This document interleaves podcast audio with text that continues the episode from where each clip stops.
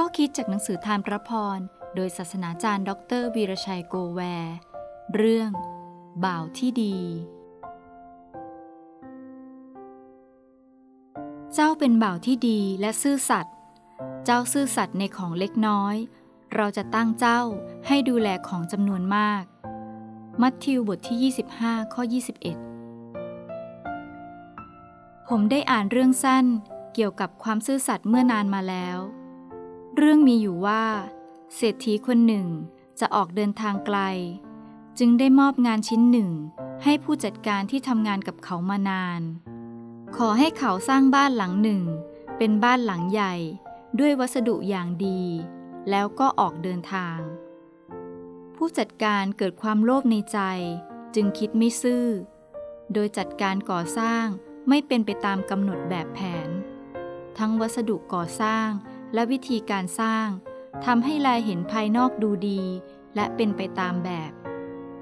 เขายักยอกเงินจากความไม่ซื่อสัตย์เข้ากระเป๋าตัวเอง และคิดว่า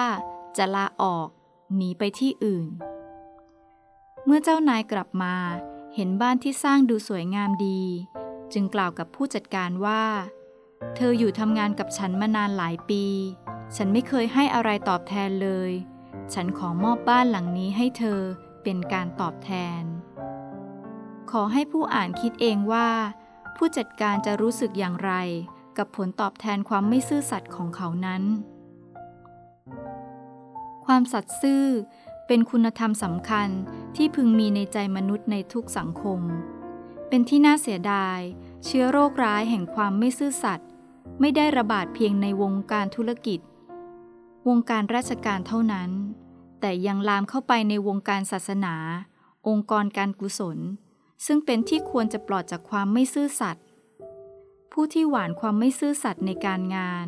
การเงิน การคบค้าสมาคม เขาจะต้องเก็บเกี่ยวผลของตน ผู้มีความซื่อสัตย์เขาไม่กลัวการตรวจสอบ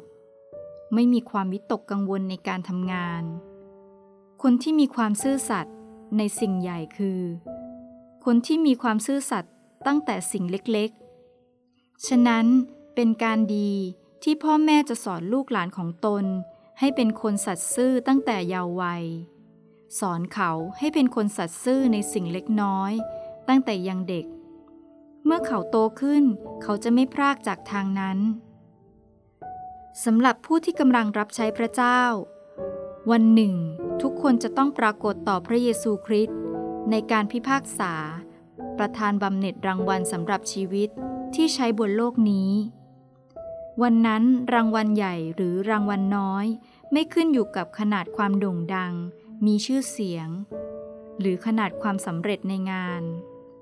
แต่จะเป็นไปตามขนาดของความซื่อสัตย์ที่มีต่อพระเจ้า